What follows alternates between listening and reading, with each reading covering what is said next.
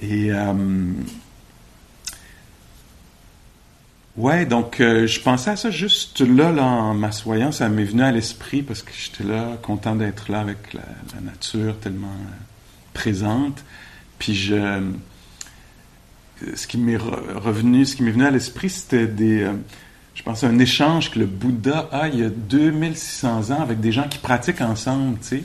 Puis il prend, il fait juste prendre un peu des nouvelles, tu sais, leur dit, tu sais, comment, comment, comment ça se passe, vous autres, tu sais, vous, puis euh, il y a une des, euh, c'est un petit groupe là, je pense qu'ils sont quatre, peut-être trois ou quatre qui pratiquent ensemble pendant un, certain temps, tu sais. Et euh, il y en a un qui dit, ah oui, ça se passe très très bien, tu sais, on parle pas, puis on pratique ensemble. Puis quand c'est l'heure des repas, tu sais, il y en a qui partent peut-être euh, faire le monde, tu sais, dans le village, vont chercher en silence, euh, ils vont juste avec leur bol pour voir s'il y a des gens qui vont mettre. Puis pendant qu'ils sont partis, il y en a un qui prépare euh, les sièges, tu sais, puis organise l'espace, puis quand on revient, on mange en silence. Puis des fois, quand on parle, c'est très très peu, ça va être quelques minutes, puis on va parler de la pratique. Puis après ça, on retourne en silence. Puis il y en a un qui, souvent, qui se prête volontaire, qui va nettoyer les bols pour les autres, tu sais, les, les bols. Puis c'est comme ça, on vit comme ça, tu sais. Puis euh, on voit que le Bouddha se réjouit, les félicite. Il dit Ah ouais, c'est vraiment des bonnes conditions pour étudier le, cœur humain ou la psyché ou les, choses. Puis euh, c'est ça, j'étais assis ici, je me dis ah, c'est ça qu'on fait. Nous autres, on est une trentaine, un petit peu plus. Donc on a encore un peu plus de mérite. Parce que ça demande un petit peu plus d'organisation, peut-être qu'à trois ou quatre. Mais on a aussi plus de mains, tu sais, pour. Euh, pour puis donc, c'est ça un peu l'affaire qu'on crée. Là, nous, on le fait d'une façon moderne, en mettant une promo, en promouvant, en faisant de la promotion pour l'affaire, puis, tu sais, euh, euh, des affaires comme ça, là, tu sais, on loue un centre, etc. Mais ça reste la même, essence. Hein? C'est un groupe de gens qui se ramassent ensemble, puis qui essaient de trouver des conditions qui vont soutenantes pour aller euh, explorer un peu la nature humaine. C'est ce qu'on fait ensemble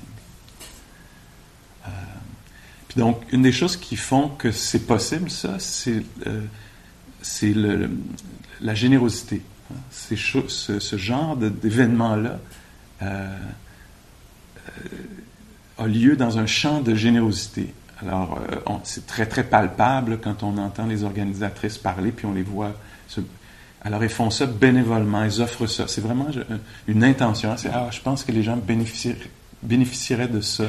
Euh, ici, dans ce lieu-ci, dans cette région-ci. Personne d'autre l'offre, offrons-le. Organisons-nous pour l'offrir. Hein. Euh, puis je le disais hier, là, il y a tout euh, un jeu de transmission, si je peux l'appeler comme ça, ou de génération en génération, depuis des millénaires, de culture en culture. les choses sont transmises comme ça, à travers des paroles, à travers des gestes. Puis il y a quelque chose qui demeure vivant, ce patrimoine-là. Euh, par exemple, ici, l'enseignant, comme vous le savez, je pense, cette semaine, n'est pas payé, pas rémunéré par euh, l'organisation pour, euh, pour, faire, pour faire ceci. C'est un cadeau des gens qui ont pratiqué dans les dernières années, hein, qui ont offert à la fin de la retraite un don qui font que Pascal est encore habillé, a pu se nourrir. c'est capoté que ça marche comme ça. Moi, ça me ça fait quelques décennies que ça m'impressionne, que ça continue de m'étonner. Waouh, ça marche cette affaire-là. Juste basé sur la considération ou la, valeur qu'on donne à quelque chose, on maintient quelque chose vivant, une tradition. Puis nous, ben, on bénéficie de ça aujourd'hui. Là. Alors, il y a des gens qui ont gardé quelque chose de vivant, puis oups, on se retrouve là, ici. Euh, puis nous, ben, cette générosité-là aussi, c'est qu'on garde quelque chose de vivant. On le fait pour nous. C'est, oui, oui, je me suis inscrit, c'est pour moi. Là, c'est moi qui pogne avec moi-même. Là, puis toutes mes pensées, puis mes émotions, puis je veux faire un, un peu de ménage là-dedans, ou apprendre à vivre mieux, ou être mieux dans mes relations, etc. On fait pour nous-mêmes, mais c'est bien aussi d'ouvrir un peu, puis de se rappeler, ou devenir conscient ou conscient, qu'on fait ça aussi pour ceux qui viendront. On garde quelque chose de vivant à notre façon, de façon très humble. On garde quelque chose de vivant qui pourrait servir à des gens dans quelques générations surtout là avec la vision un peu apocalyptique qu'on a des choses en ce moment, qui semble une vision assez réaliste. Euh, ça pourrait être très utile, euh, cette sagesse-là. Alors nous, on fait notre part ici, pour garder quelque chose de vivant. Et donc, c'est ça, c'est bien d'être conscient qu'on est dans un champ de générosité. Moi, en tout cas, ça me permet à mon système nerveux de se détendre. Ah oui, j'ai été voulu ici. On a préparé l'espace pour moi, c'est pour nous. Puis je suis bienvenu ici dans cet espace-là. Donc il y a ça. Une autre chose qui nous aide beaucoup, comme ça aidait les trois quatre personnes qui pratiquaient ensemble euh, il y a 2600 ans dont j'ai parlé, quelque chose d'autre que la générosité qui aide aussi, puis qui va avec, c'est des, vases communicants, on pourrait dire, c'est le c'est cette, euh, cette, euh, cette, attention accrue qu'on porte à ne pas se blesser euh, donc, c'est un autre aspect de, la générosité, c'est la non-violence. En anglais, on dirait non-harming. Alors, prendre soin de ne pas se blesser les uns les autres. Quand on vient dans un lieu comme ici, d'abord, on se retire, on se retrouve dans un lieu qu'on connaît un peu moins, peut-être, avec euh, toutes sortes d'affaires qu'on connaît un peu moins, un horaire qu'on connaît un peu moins, de traditions, peut-être qu'on connaît pas trop. C'est délicat. Puis quand on va aller étudier, explorer la nature humaine, l'intimité de ce qui se passe dans un cœur, une psyché, un corps qui bouge pas trop pendant plusieurs minutes. C'est délicat tout ça. Alors ce qui fait que c'est possible, c'est la générosité, puis c'est aussi la bienveillance qui se manifeste par l'intention très claire dans la communauté qui se forme. On a une petite communauté éphémère, hein, on se ramasse de même. C'est nous autres pendant quelques jours. Dans cette communauté-ci, ce qui fait que ça va être une communauté, c'est l'intention. C'est une communauté d'intention, on pourrait dire. Alors on, vient ici, puis on se dit, tiens, ayons tous l'intention de ne pas se blesser les uns les autres, puis pas se blesser soi-même. Hein? Alors on va faire attention à tous les êtres vivants qui sont ici. On va manger végétarien, entre autres, ici cette semaine. Il y a, comme une reconnaissance que d'être un être humain, d'être un être vivant, excusez-moi, c'est pas facile, être un être vivant. Ça vient avec euh, de la sensibilité, puis c'est pas facile d'avoir une sensibilité, hein, parce qu'elle est souvent heurtée, euh, soit au niveau auditif, gustatif, euh, du toucher, etc. Hein. Même on est tellement incroyablement sensible qu'on est même sensible intérieurement au niveau de la pensée. Alors quelqu'un dit quelque chose, c'est peut-être pas les décibels, mais la parole va quand même avoir un impact. Hein, on sait ça. Nos propres paroles ont eu des impacts positifs et négatifs sur nos relations puis les paroles des autres, les gestes, les nôtres et ceux des autres. Alors ici, on se dit, tiens, tous les gestes qu'on va faire vont être pour euh, honorer la sensibilité des êtres euh, vivants. Alors on ne va pas se blesser les uns les autres, on va faire attention aux choses qui appartiennent aux autres. je suis en train de parler des préceptes bouddhistes. C'est une des façons que ça se manifeste dans le bouddhisme à travers des préceptes. Ne pas blesser les autres, ne pas prendre ce qui ne nous appartient pas ou ne nous a pas été offert. Ça va très loin, on pourrait parler, penser même en termes de consommation. Qu'est-ce que c'est l'impact de prendre quelque chose qui, qui peut-être un peu de surconsommation, puis l'impact que ça va avoir sur les autres plus tard. Alors nous, on se sensibilise à ça, on fait très attention à ça ici. On explore ça cette semaine. Un des, principes, des préceptes bouddhistes aussi inclut l'énergie sexuelle.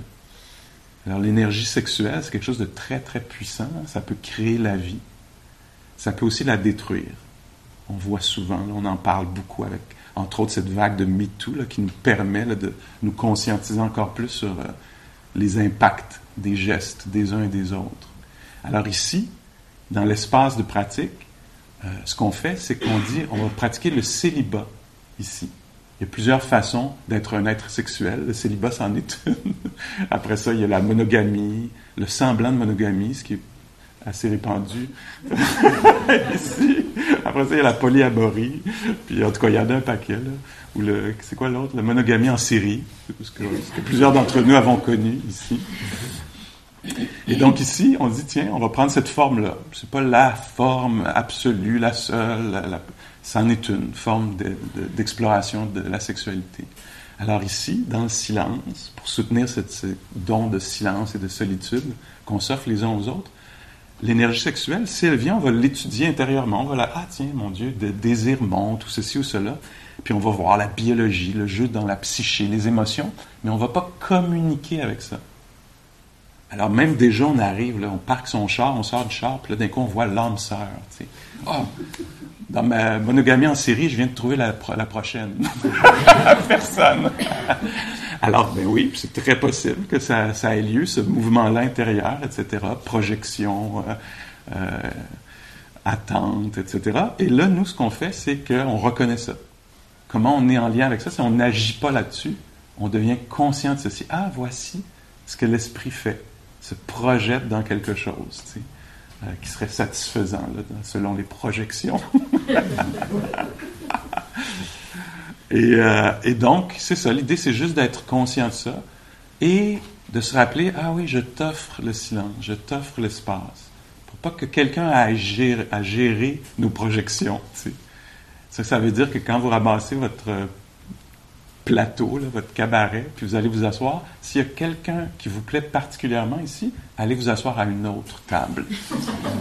C'est inhabituel, hein? mais c'est ça qui est proposé ici. Alors, c'est un peu ça, les règles du jeu. Comme ça, on a cette expérience-là d'être en communauté. Puis là, ben, après, on, est, on voit ça à l'intérieur, ce que, ce que ça fait, toute la beauté, puis les perturbations qui viennent euh, avec ça. C'est très riche. Alors ça, c'est un des préceptes dans la retraite. Après, dans la vie, on va faire, il y a d'autres règles du jeu, c'est peut-être. Euh, ici, c'est celle-ci. Ensuite, euh, ben c'est ça, autour de la parole, ça va régler beaucoup de choses, parce que la parole, hein, c'est comme, on, a dans la bouche, dit la tradition, on a dans la bouche une hache. Avec une hache, on peut construire un refuge, mais on, peut aussi détruire des choses. Et donc ici, euh, la parole va être réduite à sa plus simple expression, il pourrait y en avoir encore beaucoup, elle va être intérieure. Alors, même si on est en silence, il risque d'y avoir de la parole intérieure. Hein. Alors, ça pourrait être une façon de, s'engager avec ça, de dire, tiens, je vais rien dire de blessant ou de pas vrai, euh, ou de rien d'abusif en moi, envers quelqu'un d'autre euh, ou moi-même. Alors, on va utiliser la parole, possiblement la pensée, pour protéger les êtres, se protéger soi-même, protéger les autres, ceux qui sont absents, puis ceux qui sont présents ici. Alors, c'est, on parle un peu de ça, hein, de la sagesse, comment utiliser un esprit pensant, un esprit qui peut créer toutes sortes de pensées, de, d'affaires, comment utiliser ça pour, euh, pour protéger les êtres? C'est pas toujours ce qu'on fait. Je pense, peut-être pas dans la région ici. Vous êtes connu pour être particulièrement OK. Alors, euh, puis après ça, ben, le dernier précepte euh, des cinq préceptes, donc ne pas blesser, ne pas prendre ce qui n'est pas à faire, ne, euh, pas blesser avec particulièrement l'énergie sexuelle, faire attention à la parole, ne pas blesser avec la parole. Puis ensuite, c'est beau, non? Moi, on me dit que c'est beau. Je trouve que c'est bien organisé. Tu dis, je ne veux pas blesser, je ne veux pas blesser, mais c'est une belle intention, mais après ça, ah, je peux travailler avec cinq préceptes dans ma vie, puis faire attention à ça, être attentif à ça. Puis le dernier, c'est euh, la prise d'intoxicants, qui font que toutes les quatre autres prennent une débarque. j'ai pris un petit verre, puis là, j'étais un peu gorlot, fait que là, va dire ce que je, je dis pas d'habitude, m'a faire ce que je fais pas d'habitude? puis, fait que c'est ça. Donc, le cinquième précepte est pour protéger les autres. On dit, tiens, ici, on va pratiquer le chemin de la sobriété. On va être sobre cette semaine. Euh, pour certains d'entre nous, ça veut dire énormément de venir ici et euh, puis de ne pas consommer d'alcool ou de, drogue récréative ou etc. Ça veut dire beaucoup, beaucoup. Pour certains d'entre nous, on ne remarquera pas parce que ça fait pas une, chose avec laquelle qui nous occupe énormément. Mais c'est bien quand même de reconnaître que c'est ce qui se passe ici. C'est ce qu'on fait ensemble. C'est cette communauté-là est intéressée par un regard sobre sur les choses. Euh, puis voir qu'est-ce qu'il y a comme potentiel là-dedans, sur ce chemin-là. Hein. Il y a d'autres chemins spirituels qui incluent, par exemple, euh, de prendre l'ayahuasca. Je ne sais pas si c'est très populaire à Rimouski ces temps-ci. Mais c'est de véritables chemins qui sont euh, empruntés par les gens, puis dans lesquels on me dit qu'il y a beaucoup de découvertes à faire. Mais ici, c'est pas ça. C'est un autre chemin. C'est bien de savoir sur quel chemin on est, parce que des fois, on peut se perdre en route.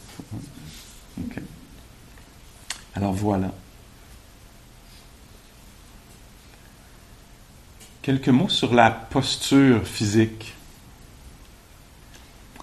Alors, c'est ça, il va y avoir beaucoup d'assises, ce que je vais appeler assises. C'est comme un terme euh, qui, peut englober être debout, euh, euh, peut-être couché. Des fois, il y a plus d'espace dans certains centres que d'autres. puis ça permet aux personnes qui ont des blessures, des douleurs chroniques de, de s'allonger. C'est quelque chose qui est nécessaire. Si on pourrait voir. Mais donc, il va y avoir beaucoup d'assises. On dit dans la, philosophie bouddhiste que l'immobilité révèle les difficultés d'avoir un corps. Hein? Parce qu'avoir un corps, on peut dire, ben non, j'aime ça, moi. Hein? Mais quand on arrête de bouger un peu, ça devient un peu plus évident. Hein? La plupart des gestes qu'on fait d'ailleurs, c'est pour éviter. On mange parce que sinon la douleur viendra avec la faim. On boit la soif. On se lave parce que la douleur de d'être nauséabond pour soi-même pour les autres. Alors, il y a plein de gestes qu'on on gagne de l'argent. On va au travail pour acheter un lazy boy à cette affaire-là, ou un bicycle pour lui faire faire de l'exercice, etc. Beaucoup des, des gestes qu'on fait. Puis ici, on dit, tiens, on va arrêter de bouger pendant quelques minutes. Donc, ça vient avec qu'il va y avoir de l'inconfort, certain inconfort.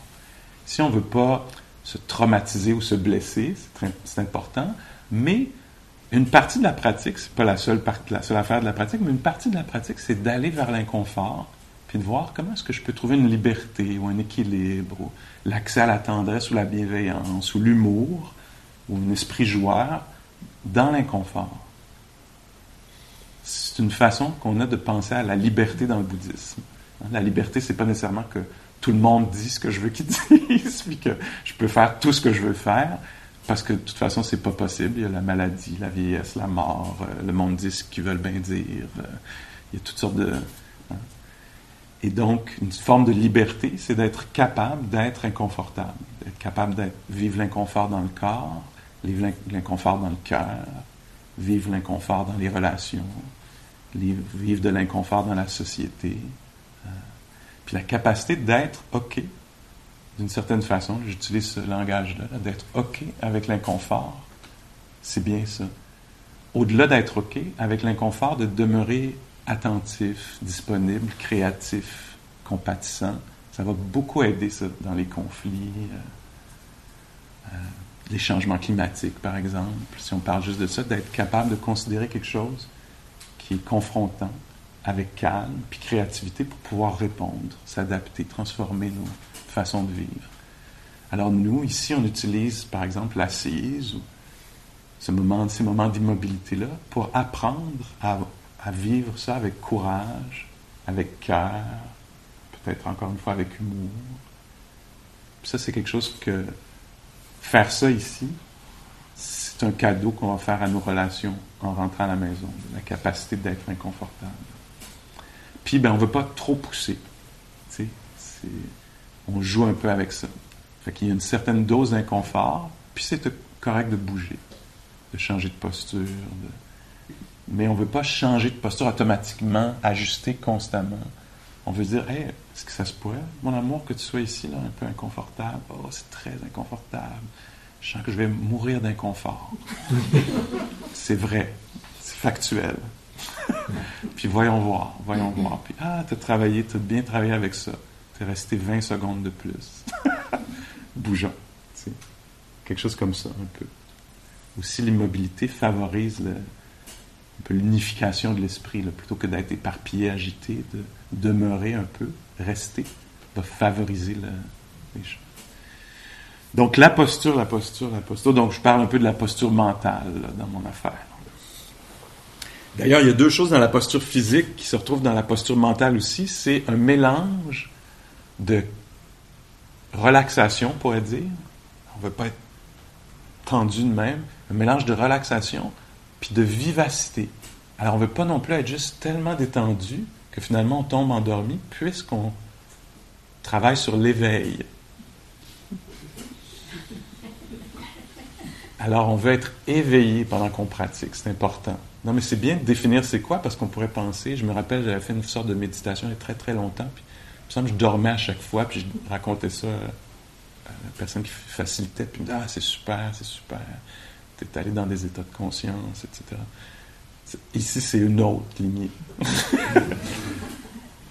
Non, mais c'est vrai, Donc ici, ce qui définit la pleine conscience, c'est qu'on y est, que- qu'on peut, que si j'arrivais à votre oreille puis je disais, qu'est-ce qui se passe, vous pourriez, vous feriez pas comme, oh mon Dieu, vous feriez, voici, ça picote dans les jambes, il y a les sons de la 132 ou de la mer, je ne suis pas encore décidé.